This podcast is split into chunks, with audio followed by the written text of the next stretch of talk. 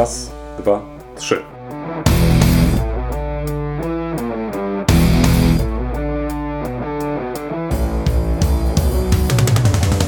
Dwóch historyków, jeden mikrofon. Jeden mikrofon? Dwóch historyków? No nie, ale to znowuż mi wszedłeś w paradę. No tak zazwyczaj się dzieje. Profesor Krzysztof Równiewicz. Profesor Przemysław Wiszewski. Nagrywać to, co nas ciekawi, to, co nas kręci, ale zawsze w kontekście historii.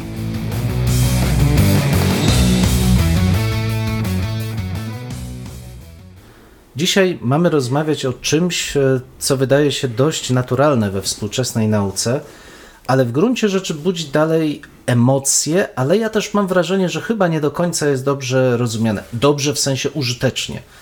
Interdyscyplinarność. W zasadzie to słowo było już wykorzystywane w tak różnych kontekstach, nicowane na wszystkie strony, że w pewnym momencie wszyscy poczuli się już nim tak zmęczeni, że gdzieś wydawało się, że zaniknie, ale sama idea ciągle pozostaje żywa. No, interdyscyplinarność, tak najszerzej rozumiana jako próba tworzenia badań, w których różne dyscypliny ze sobą razem współpracują. Ale chyba zgodzimy się, że chociaż ta interdyscyplinarność jakby na ustach ciągle jest, to mamy z nią jakiś problem. Nie, nie wiem, jak to wygląda w e, historii współczesnej, w tym, czym ty się zajmujesz. E, poprawię cię. Zajmuję się historią najnowszą.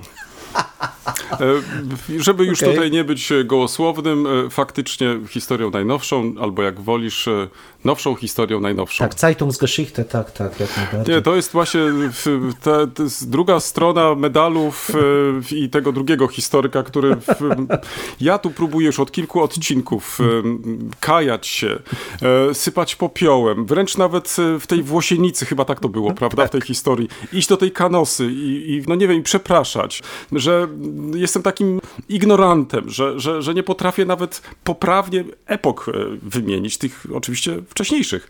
A tu proszę, kolega również ma z tym problem, ale wracając do tematu naszego dzisiejszego spotkania, ja y, nie ukrywam, też mam z tym pewien problem, chociaż y, problem innego rodzaju. To znaczy, mamy do czynienia z wielością różnych definicji i świetnie w, w, zacząłeś przytaczając jedną z nich, interdyscyplinarność, ale równocześnie, czy też jednym tchem mówi się do, też o transdyscyplinarności.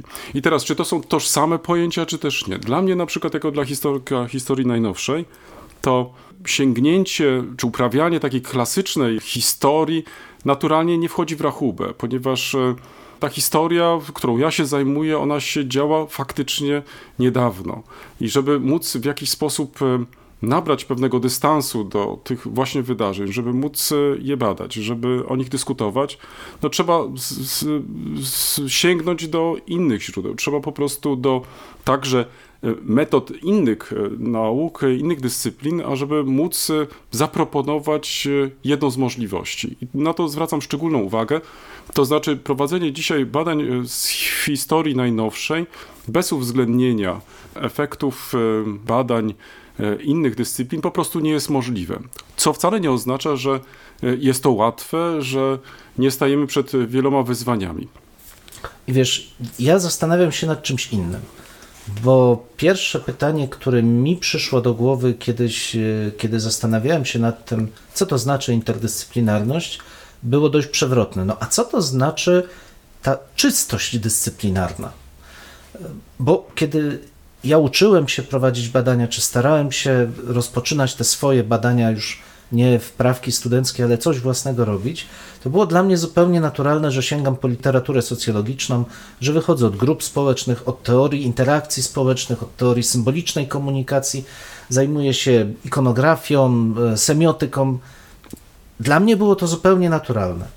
A potem zderzyłem się właśnie z określeniem interdyscyplinarność, i badania historyczne. Dzisiaj nie potrafiłbym zdefiniować, co to są badania historyczne, czyste badania historyczne.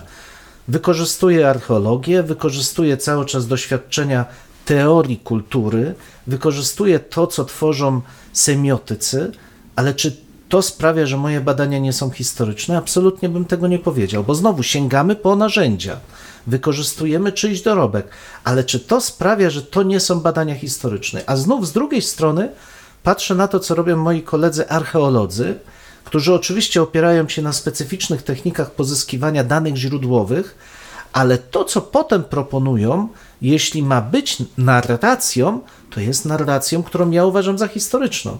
Osadnictwo, fazę rozwoju tego osadnictwa, życie materialne, kultura materialna, przecież to jest narracja historyczna. Więc czym jest ta czystość poszczególnych dyscyplin. Nie wiem, czy mnie nie będzie trochę łatwiej odpowiedzieć na to pytanie, kiedy mam do czynienia z wielką ilością źródeł. Myślę, że Twoim problemem może być to, że tych źródeł masz e, o wiele mniej, lub też te źródła, na których pracujesz, e, poza może jakimiś wyjątkowymi sytuacjami, te źródła są po prostu znane. I być może e, chcąc znaleźć jakąś nową interpretację, Przecież e, jesteśmy tego świadomi, że każda generacja stawia od nowa pytania, że te pytania na nowo formułuje.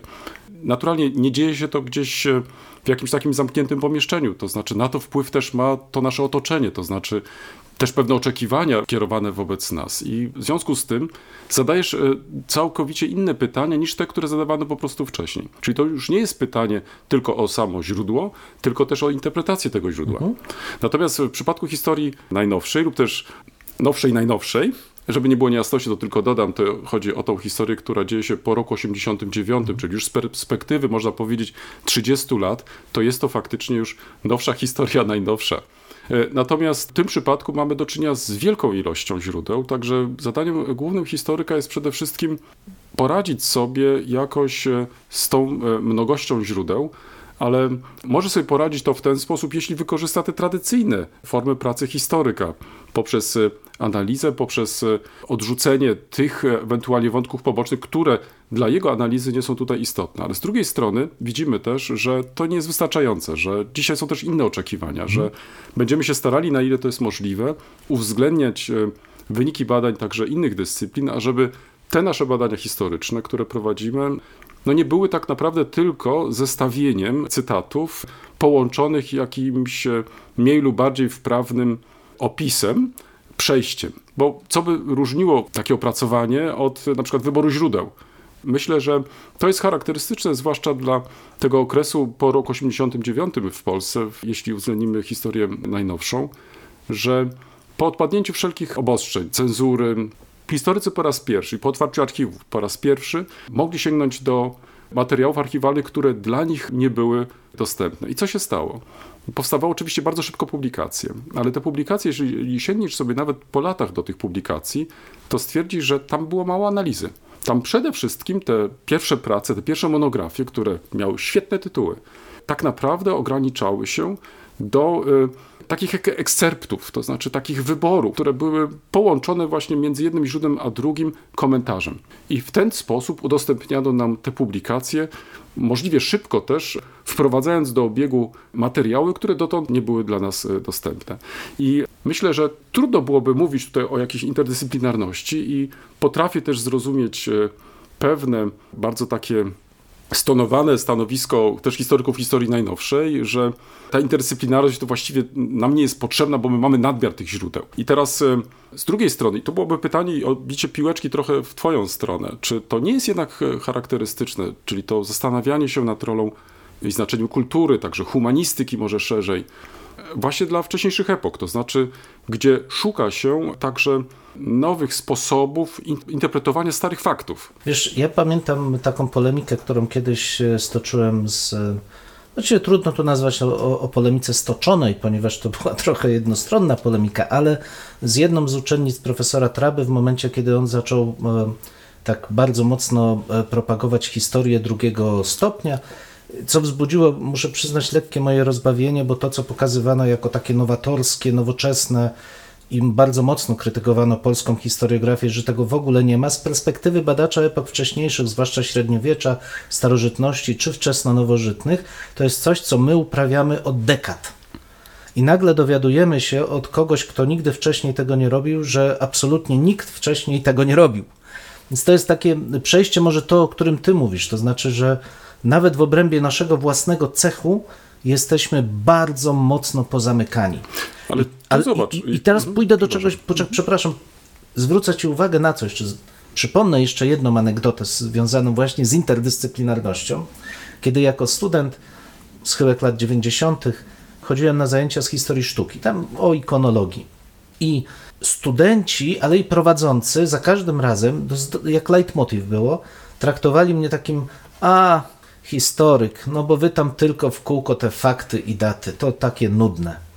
Ja przyznaję, że byłem tym ogromnie zdziwiony, bo nijak się to miało do tej historii, którą ja uczyłem się od Legoffa, od, od Huizingi, od Brodela, którą u mnie Samsonowicz, Modzelewski, no to, to, to jest zupełnie, co, zupełnie coś innego.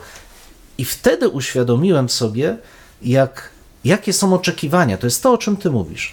Jakie są oczekiwania wobec historii, a jak bardzo, przepraszam, spaczony jest wizerunek historii spaczony przez nasze nauczanie szkolne. I dlatego się nie dziwię może, że kolega Trawa zachłyśnięty może mhm. myślą, że historię najnowszą można uprawiać inaczej. Mhm. Zaproponował e, takie podejście w, w, ramach historii drugiego stopnia, bo może wyjaśnijmy na czym to polega. Mhm. Historia pierwszego stopnia to jest ta historia faktograficzna, ta, która przede wszystkim e, próbuje ustalić fakty, o nich e, donosi i tak dalej, i tak dalej. Natomiast historia drugiego stopnia to jest e, już trochę abstrahowanie od tej historii faktograficznej. Wtedy podej i podejmowanie tematów, które dotąd były zastrzeżone, nie były zastrzeżone, zaraz tylko muszę, muszę się zastanowić, zastrzeżone czy nie zastrzeżone, które nie wchodziły w zakres historii faktograficznej. O, teraz chyba wybrnąłem z tego. I Przykładowo, to może być problem pamięci, obchodzenia się z pamięcią, to może też być problem tożsamości i obchodzenia się też e, z tożsamością. Ja się całkowicie z Tobą zgadzam, że w przypadku wcześniejszych epok to mogą być rzeczy oczywiste, ale z kolei dla historyka historii najnowszej, może po czasie, właśnie w chwili, kiedy już e, mieliśmy przesyt tymi faktograficznymi publikacjami, zaczęto się zastanawiać, co z tymi tematami można zrobić jeszcze inaczej, jakie pytania inne zadać? I stąd może to większe zainteresowanie też, co robili inni. Zwróć też uwagę, tu się pojawia bardzo ciekawy wątek, pewnej konkurencji w humanistyce też, bo czasami można też odnieść wrażenie, bo przecież spotkasz na przykład elementy historii i w socjologii, nawet jest chyba taka dziedzina, nie wiem, chyba to jest dziedzina, prawda? Socjologia historyczna. Dalej, znajdziesz e, pewne elementy w politologii i tak dalej, i tak dalej. Można byłoby nawet odnieść wrażenie, że historia stała się taką trochę nauką pomocniczą, to znaczy została zdegradowana w przypadku tych nauk do właściwie czegoś, co ma być jakimś takim tłem, no ale my historykami i tak nie jesteśmy, jesteśmy politologami i tak dalej, i tak dalej. Czyli coś takie, jakieś alibi, bo jeżeli ktoś pisał o, o, jakimś tam zjawisku szerszym, to musiał, chcąc, nie chcąc, jednak jakoś do tej historii nawiązać.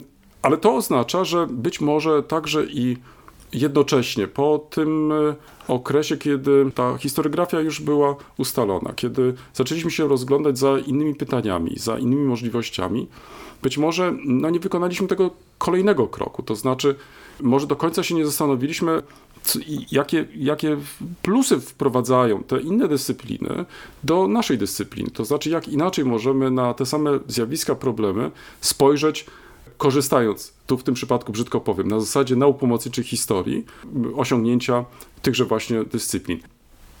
Stąd też y, powstaje też pytanie, czy mówienie o interdyscyplinarności, czy trans y, dyscyplinarności. dyscyplinarności faktycznie ma sens, czy to też nie są tylko słowa wytrychy? To znaczy, bo być może jest tak, że my tak naprawdę od zawsze to robimy, tylko jeden to robi w mniejszym lub e, szerszym zakresie.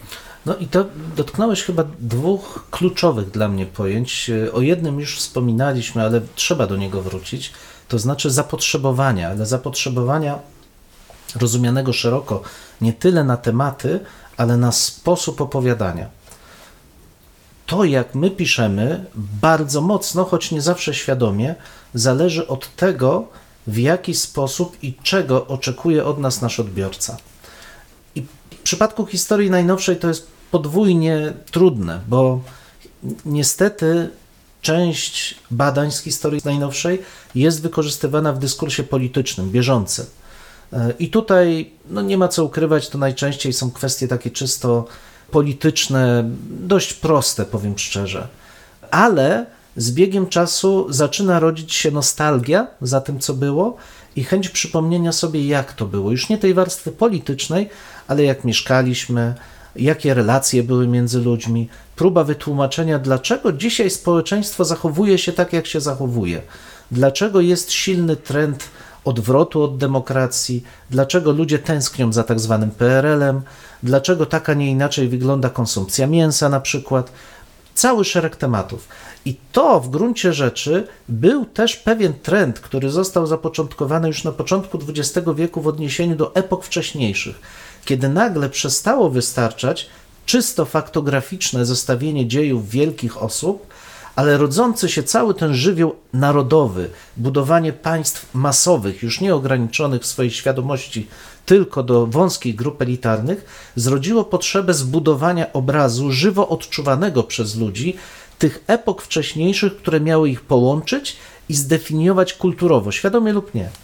Jest to też trend, który obserwujemy w ogóle w historii nauki, gdzie z jednej strony mamy taką ciągłą walkę, w ogóle nauka, która opisuje cały świat, ale z drugiej strony tendencja do specjalizacji. Po pierwsze, akurat w chwili obecnej to jest element no, takiej kariery naukowej. Lęk przed zakwestionowaniem własnej wiedzy jest bardzo silny, więc budujemy mury, w których się chronimy, wybieramy bardzo wąską dziedzinę, jesteśmy specjalistami, nikt nas niczym nie zaskoczy.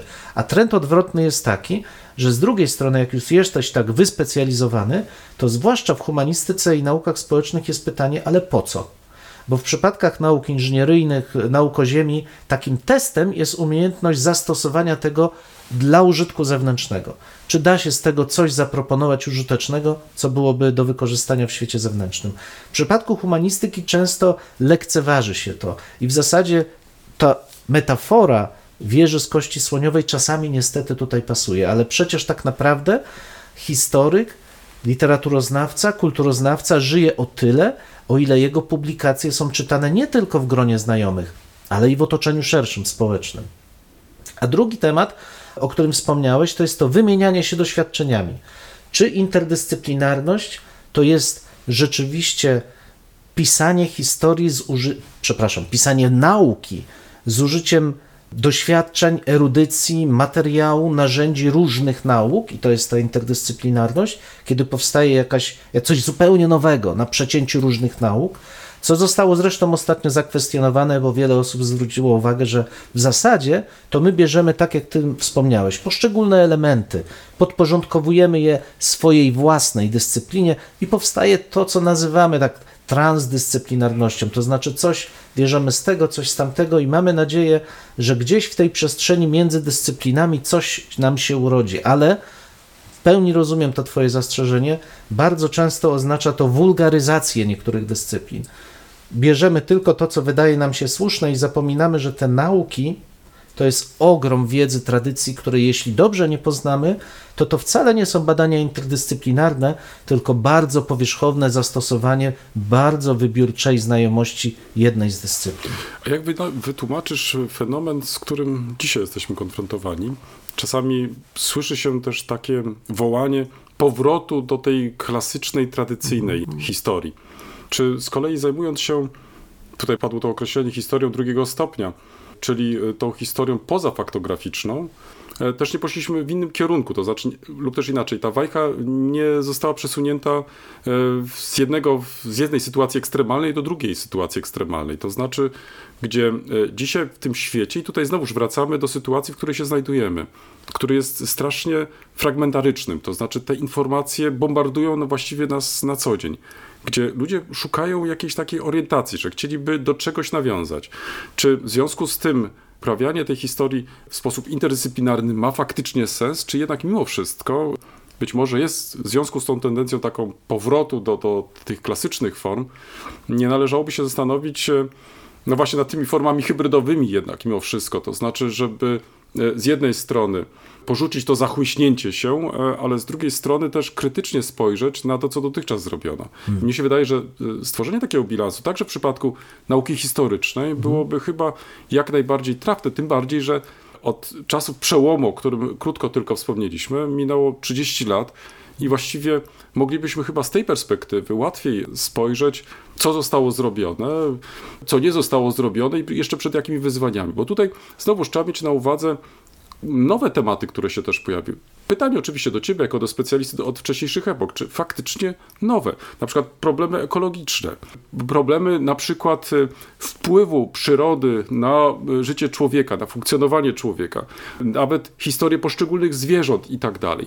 Więc są to tematy, które często się jakoś tam przewijają dzisiaj w różnego rodzaju publikacjach, ale czy one są tematami faktycznie nowymi? Teraz co to oznacza z punktu widzenia no, takiego ogólnego oglądu, czy postrzegania historii jako takiej. To znaczy też chodzi mi o tą pewną stabilność e, naszego oglądu historii co do bycia w takim, a nie innym miejscu.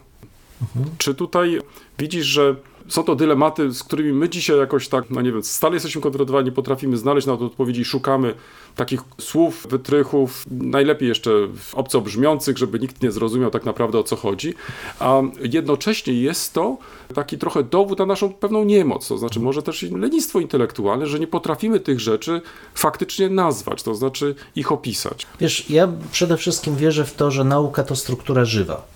Dlatego wykorzystywanie definicji słów i pojęć ma sens o tyle, o ile przybliża nas do jakiegoś celu.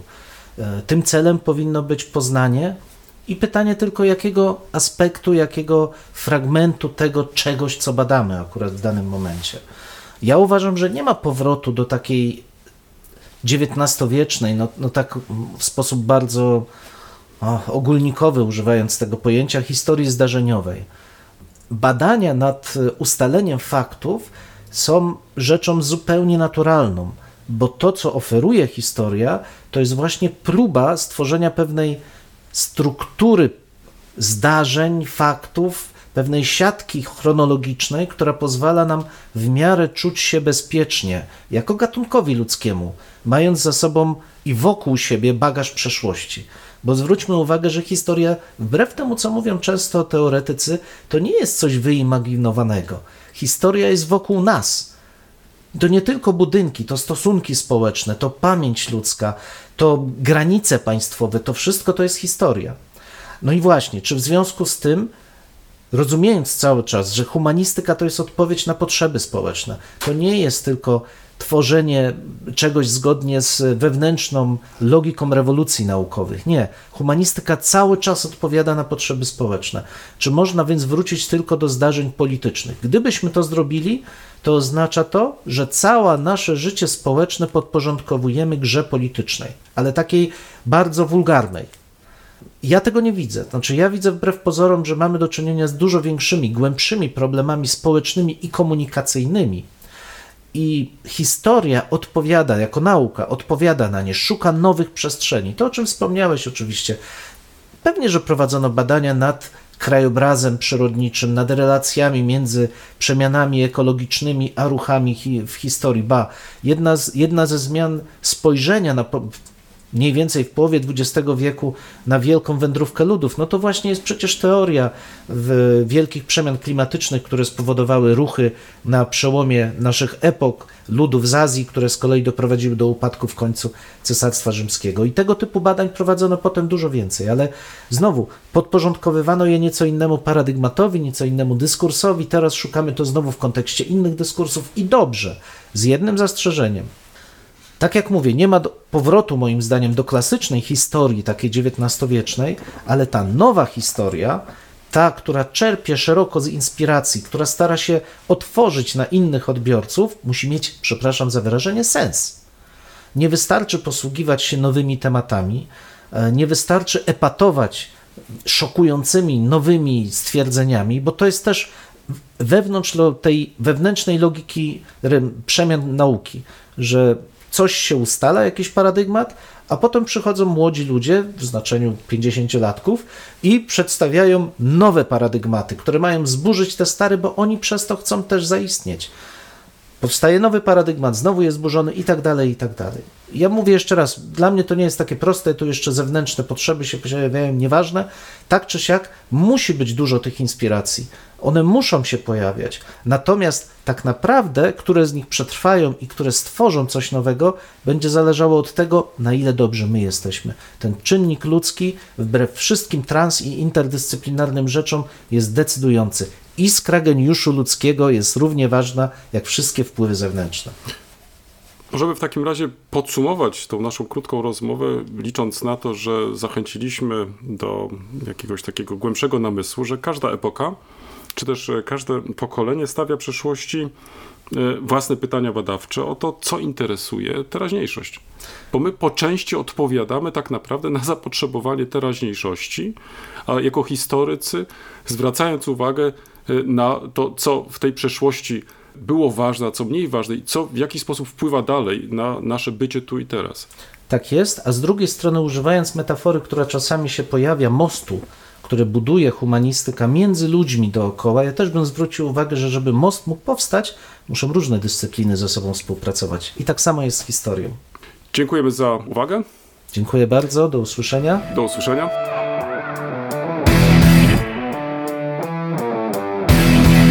W tym miejscu stawiamy kropkę. Mamy nadzieję, że to nie jest koniec, że to jest początek Waszych dyskusji. Mam nadzieję, że Was zaciekawiliśmy.